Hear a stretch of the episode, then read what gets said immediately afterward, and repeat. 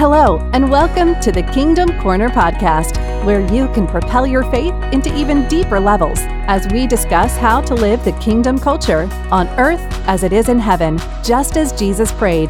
Here's your host, the great Matt Guibe. Good day, Kingdom Corner Podcast followers.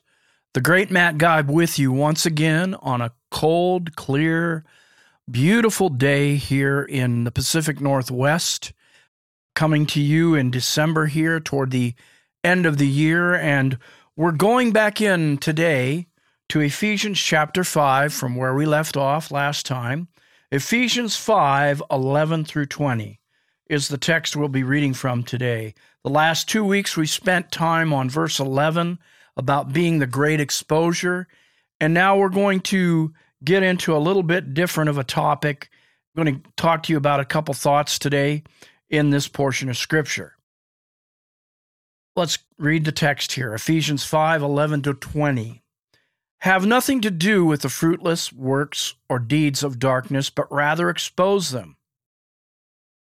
Verse twelve, it is shameful even to mention what the disobedient do in secret.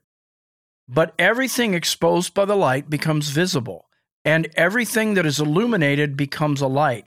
This is why it is said, wake up, sleeper, rise from the dead, and Christ will shine on you. Be very careful then how you live, or be very circumspect in how you walk, is another translation. Not as unwise, but as wise, making the most of every opportunity, because the days are evil. Therefore, do not be foolish, but understand what the Lord's will is. Do not get drunk on wine, which leads to debauchery. Instead, be filled with the Spirit, speaking to one another with psalms, hymns, and songs from the Spirit. Sing and make music from your heart to the Lord, always giving thanks to God, the Father, for everything, in the name of our Lord Jesus Christ. Today, I want to talk to you a bit about living understandingly and living overflowingly, living with understanding and living in overflow. So I've titled it Living Understandingly and Living Overflowingly. To understand what the will of God is, you must understand who you are becoming, and that's more important than what you are doing. Let me say that again. So important. To understand what the will of God is that this verse talks about, it's more important to understand who you are becoming more than what you are doing. Again, walking in understanding and overflow in the times we are living in, well, we do that by understanding the will of God, which has to do, like I said, more with knowing who you are in Christ, who you are in the Father, rather than what you are doing. When you know who you are in Jesus, who you are in God, the doing will take care of itself. In Scripture, walk is a symbol or metaphor for living out the Christian life. That is how we are to live and conduct our life on a day-to-day basis, because we walk all the time. Walk is walking is a daily thing, so we live daily. You know, we're making that parallel. So how we conduct ourselves as Christians, how we walk as Christians. Back in Ephesians four, seventeen, Paul said, we do not want to walk or live as the non-converted or unconverted Gentiles do. We've talked a lot about that. We talked about earlier, I believe, even in this text, about the contrast between light and darkness and how the Gentiles walk. We had episodes about putting off the old man and putting on the new, what true Christian walking before God is all about. To walk correctly, when we walk correctly, we put one foot in front of the other, again and again. That's putting off and putting on, as I said in the one lesson, are putting on the good nature of God and putting off the old fleshly nature. Walking must is to be consistent and persistent. It's, like I said, something you do every day. You know, you do it without thinking. And that is the way the Christian walk is to be. We walk consistently, persistently, day in and day out. Paul gave practical examples, and we've been speaking about some of them in both chapter four and now chapter five. Not getting drunk, not living in sexual sin or sexual immorality, not being greedy, not being licentious. Yet again, the summary of all this is not to be unwise, of course. The summary is found in verse fifteen, where it talks about walking. One version uses the word, I think the King James, circumspectly, which means to walk carefully, which means to walk accurately. That's what circumspectly means. This is the summary of not walking after the flesh, and that's what this is all about. To walk carefully, to walk circumspectly, is to see that we're not walking in the flesh. Again, how you walk is more important than where you walk. The where you are called to walk can sometimes be a dicey and hairy situation. Remember, David said, "Though I walk through the valley of the shadow of death, I will fear no evil." He must have been in a pretty hairy place when he wrote that. He was walking through the shadow of death, but he was fearing no evil. He wasn't worried about where he was walking because he was walking where God wanted him to be, and God would take care of him. You know, I mean, some of these things are so rote. Walking is such a rote thing, we don't even think about it. I'm going to give two examples here. Back in twenty oh six, I shattered my heel in a couple of places, and I spent the whole next year learning how to walk again. And there were some doctors that told me that I'd never walk again, but I proved them wrong, and I did walk again. And the thing about it is, it was very difficult. And still to this day, I have to really, most people, they don't even have to think about how they walk. It's just, they do it subconsciously. You don't even think about it. Like, I'm out walking the dog every day. And I've had various friends tell me, because my one foot, my right foot was shattered, that when I walk, I kind of points out to the right, and I don't walk the right way. And I've had to train myself, because then I have other problems, like with my knee and hip, that I'm not walking the right way. And I've had to really train myself to walk with my foot straight out, you know. And for other people, it's natural. But because I shattered my right heel, it's been a difficult thing. The other example I'll, I'll give you is, I'm in that season now with my fifteen and a half year old granddaughter where she's learning how to drive. And we've been driving around my little town and other places for the last two months. And to be honest, she is a very, I think she's got a natural talent for driving. But, you know, this grandfather here, he has to pay attention to how she's driving, to everything she does or doesn't do. And I'm remembering I've driven for forty plus years, and it's such a rote, subconscious effort that I don't, like if I drive up to my little town three miles away to the store, sometimes I don't even remember the drive there. It's such a subconscious thing, and that can be scary. Remember, another example, you know, so what I guess I'm trying to say is, you know, the walking, like the driving, it can be a very rote thing, and we have to be careful, though, as a Christian, how we walk. Remember the tightrope walker, Walenda?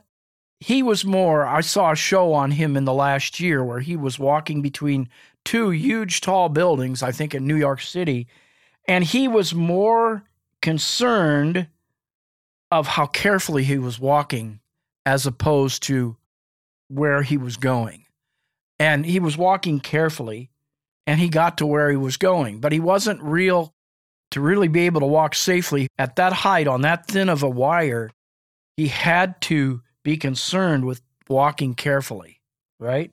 The key to all this as to how Christians should walk is found in two words I used for the title, like I said, walking with understanding and walking in overflow. Walking understandingly, walking overflowingly. Okay? To walk understandingly or walk with understanding involves us making wise use of one's time. That's what the verse says that we read here. If you go back up to the verse, it says there, "Be careful then how you live, not as unwise, but as wise, making the most of every opportunity because the days are evil." You know, and that's what walking, we're talking about walking wisely in our life. "See then that you walk circumspectly with understanding," or understandingly, "not as fools, but as wise." Verse fifteen, "Redeeming the time because the days are evil. That is, make wise use of the time. That's what he's talking about. Wherefore, be not unwise, but understanding what the will of the Lord is. The rendering in the Greek language, the idea here is redeeming or buying up the time, making wise use of the time. And it's kind of a picture of how ladies in that culture would go to the market maybe once a week and buy up all the bargains while they still had time to do that before all the bargains were gone. And we ourselves as Christians today must buy up the time and make wise use of it before it's all wasted and gone. I think of the verse First Chronicles twelve thirty-two, where it talks about the sons of Issachar, the tribe of Issachar. They were men that had understanding of the times and what Israel should do. They had an understanding of the times and what Israel should do. The word understanding in this passage in Chronicles comes from the Hebrew word banah, that means insight. And the root word of banah, which is ben, means to distinguish or separate.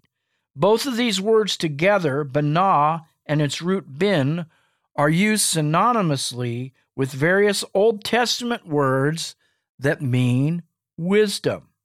So walking with understanding or in understandingly in your life is walking in wisdom. If we want to determine where we should be going and how to get there, we must petition God in the spirit of the sons of Issachar to add revelatory knowledge to our understanding of the times to show us the future so we might prepare to live and minister responsibly in it. Isn't that a, an important word?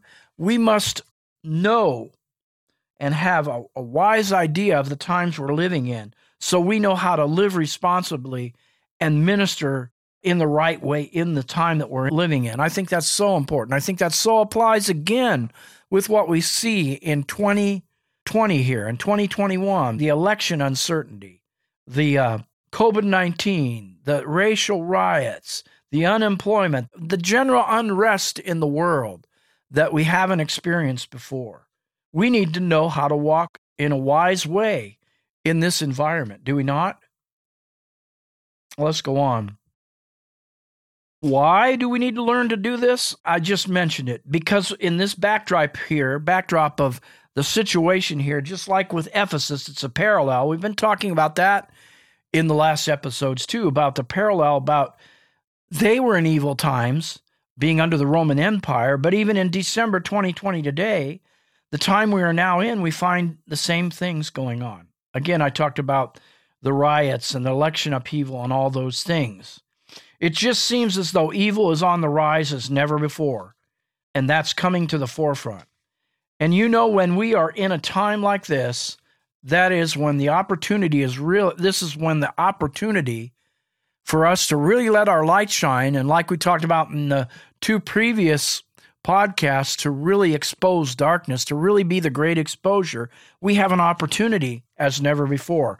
The Chinese, when they looked at the word opportunity, the way they define it, it has to both do with, or I should say danger, their word for danger, means both something that's perilous, but something that has opportunity in it as well. You know, no risk, no reward. You've heard that before. Evil times create righteous opportunities as never before. And I talked about, we talked about the great exposure. We talked about as things get darker and darker, the light of God in us, his portrait, in us, his masterpiece, will shine brighter and brighter to the church and to the world.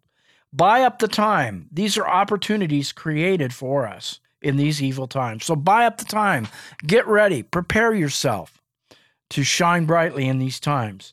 Many Christians look at this and say, oh, there's so many obstacles getting in the way with all these riots, with this election upheaval, with, you know, covid nineteen, with the shortages they've seen at the stores this past year.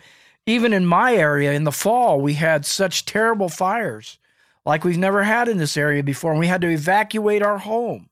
It was a great obstacle to me.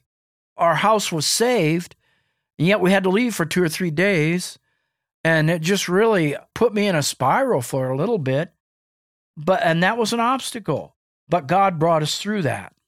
Remember the passage in Zechariah four six that says, not by might, not by power, but by my Spirit, says the Lord. It's not by our might or power, but by his Spirit. A lot of folks forget about verse seven that says, what are you, O great mountain, before Zerubbabel? You will become a great plain. Shouts of grace, grace, grace. So he's shouting to the mountain, not by might, not by power, but by your Spirit. Grace, grace, grace. You can't stand, mountain. Because of God's grace, because of God's empowerment, that mountain will come down. Remember, Jesus said in Matthew, if you have the faith and say to this mountain, be cast into the sea, it shall be done. Not by might or not by power, but by his Spirit. Grace, grace, grace, O mountain, you will fall. Some of you are facing mountains. Some of you are facing obstacles. No, it's by God's Spirit, by his power, that you can say, grace, grace, grace. I have the power over this obstacle, over this mountain, and it will fall before me because I'm a favored son or daughter of God. Some of you feel, like I said, that you have obstacles that might be keeping you from walking and understanding and overflow. But God says you can speak to your mountain and see it leveled or cast into the sea. Again, I'll say, what are you, O great mountain, before Zerubbabel, before Matt Guibe, before God's sons and daughters? Who are you? You will fall because we are shouting and believing, grace, grace, grace, the empowerment of God. Without trials, we could say, there's no advancement. Without a testing, we don't know what we are made of, do we? How would you know of God's unlimited resources for you and how he's going to come to your rescue and aid unless you are tried and tested, unless you had obstacles that you needed to face? These times that we live in here in the end of twenty twenty and the beginning of twenty twenty-one are times of trial and testing, and God wants you to know that he's there for you. So we'll go on. Let's go on to the next one. Walk, well, we got another point here. Walk understandingly. We talked about this being tied into understanding the time that we now live in. We talked about the importance of making wise use of our days, of our time. So what else do we need to do? By being aware of what God wants in every situation on a daily basis. That's what I say. What else do we need to do? Be aware of what God wants in every situation we are walking in on a daily basis. That's walking carefully. That's walking circumspectly. That's being aware, okay? I would ask, are you tuned in enough to God to be aware of what he desires with each situation? Whether you are with your family in your home, whether you're at your workplace, whether you're at the store getting groceries, are you in tune enough with God today to know what he wants? Do you walk with this kind of sensitivity day in and day out? twenty-four seven? I know I fall short of that sometimes. Perhaps he wants you to go speak to that person with their grocery cart, that man that you see, or to the homeless person on the corner outside the store.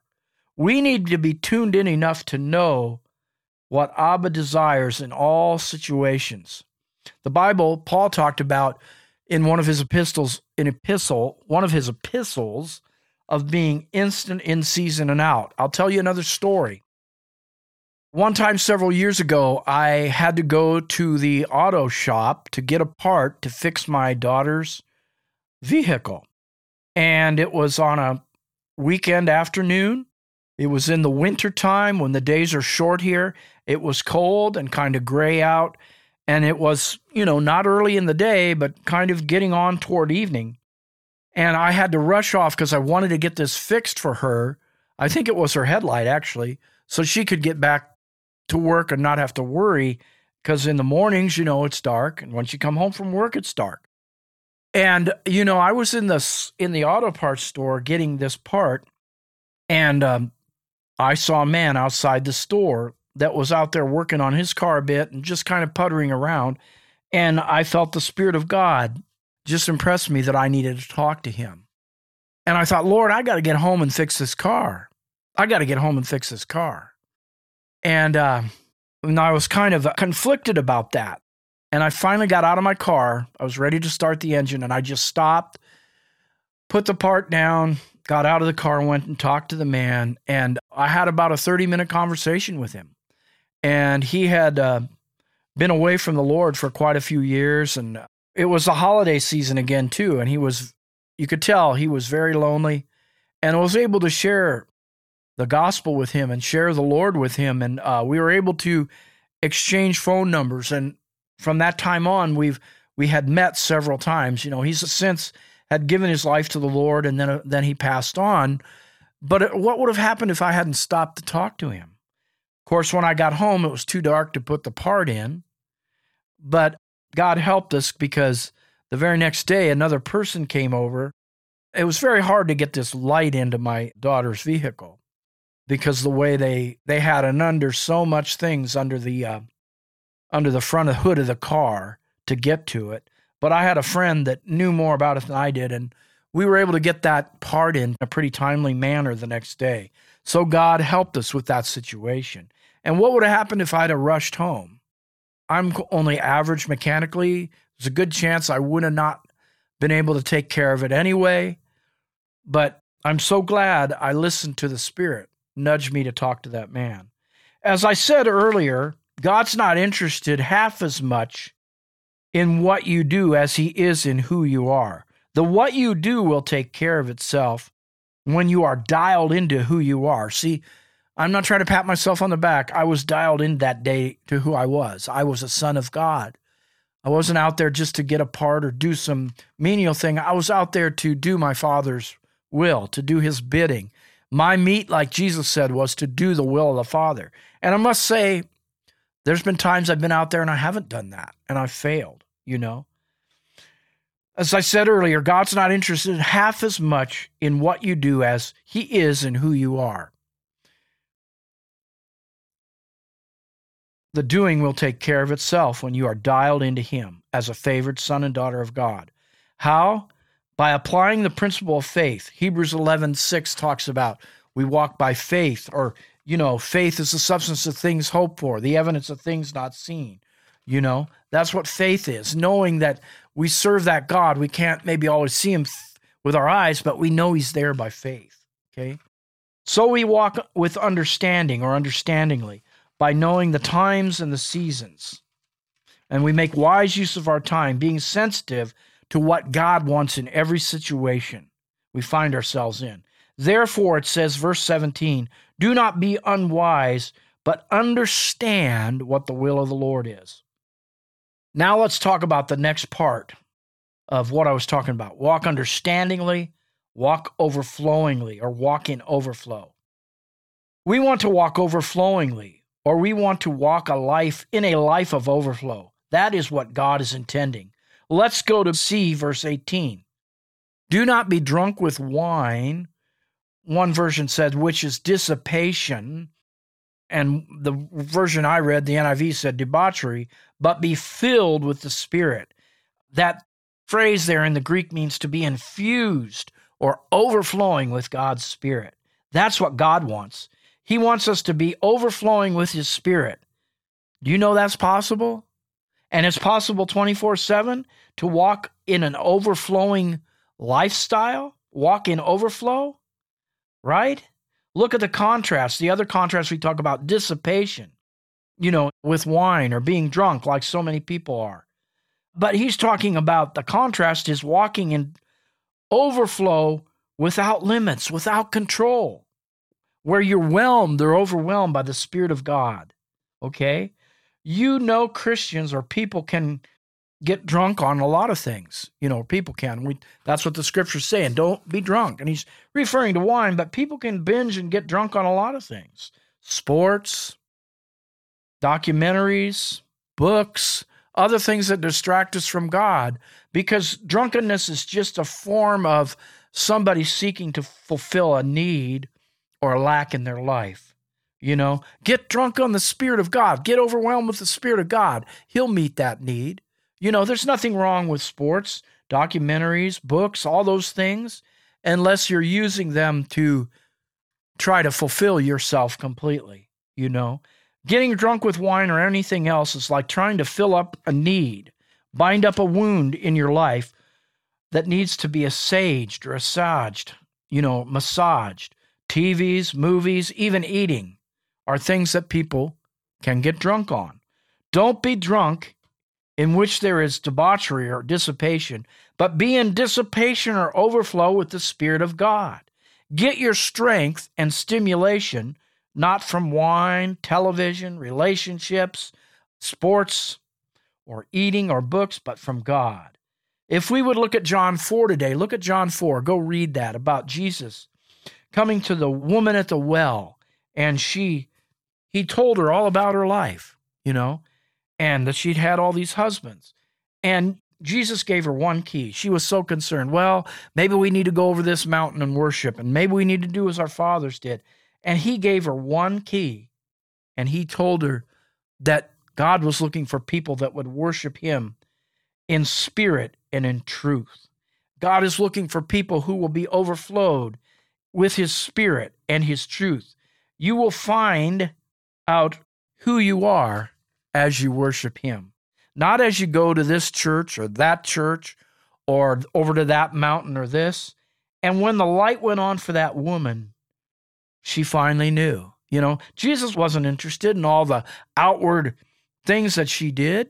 He was interested in her heart. And once her heart was transformed, just like I said, it wasn't how she walked as important as who she was. And once she found out who she was, what did she do? She went and witnessed to the whole village.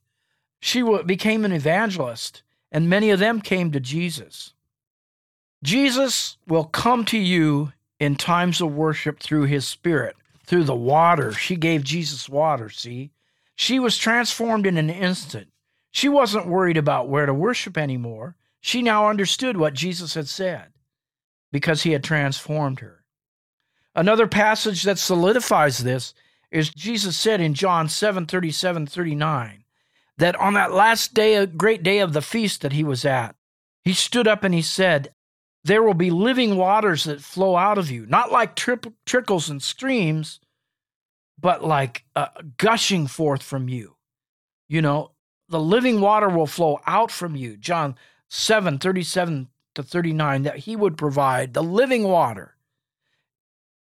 It is that which refreshes and ministers to us, this living water, and then it overflows. When we're deluged with a river of living water, you know, we're deluged, we're overflowing. And then it talks about at the end of this, about us speaking to one another in this passage, in psalms, hymns, spiritual songs. This to me is a spontaneous tie-in to being del- deluged or deluged or overwhelmed or overflowing with the Spirit of God. We begin to speak to one another, the saints of God, in psalms, hymns, and spiritual songs. We begin to edify each other. That's the overflow. That's living by the well that the woman was at. That's coming into the place in Psalm one where it talks about, you know, but his delight, the man of God's delight, is in the law of the Lord. And in that law does he meditate day and night. And he will be like a tree, a plant planted by the rivers of living water. And from that place, you know, he will not wither, but the fruit will spring forth, right? Are you that tree by the living water, being infused all the time? Hebrews ten twenty-five talks about then encouraging each other. And we talked about here, psalms, hymns, and spiritual songs. Encouraging one another will come out of that. We submit to one another in community, and then we overflow psalms, hymns, spiritual songs to each other. And then it says, be thankful in all things, not necessarily for everything, all the negative things we see going on today, but in everything, in this season. Living in understanding and overflow is understanding who you are in him as his favored son and daughter of God. Again, it is not so much understanding what to do, but who you are in him. Quit worrying about what to do. Quit worrying about that. Quit being a Martha, scurrying all around, wondering what to do, doing all these works of righteousness, which in themselves are good, but get in his presence and find out who you are. That's what you need to do. Let's walk today. Let's walk and be careful and circumspectly walk in these times in understanding and overflow. God bless you, my friend. Thank you for tuning in to the Kingdom Corner Podcast. Thank you for joining us for another great discussion on the Kingdom Corner, hosted by Matt Guibe. Remember to click the subscribe button so you can be notified of each new episode as it's released. To enjoy an even deeper dive into God's Word, check out Matt's new devotional book, Searching for Significance, a devotional journey through the book of Ecclesiastes. Learn more and even hear from Matt himself on the devotional website, Significance Academy dot com. As always, thank you for being a part of the Kingdom Corner.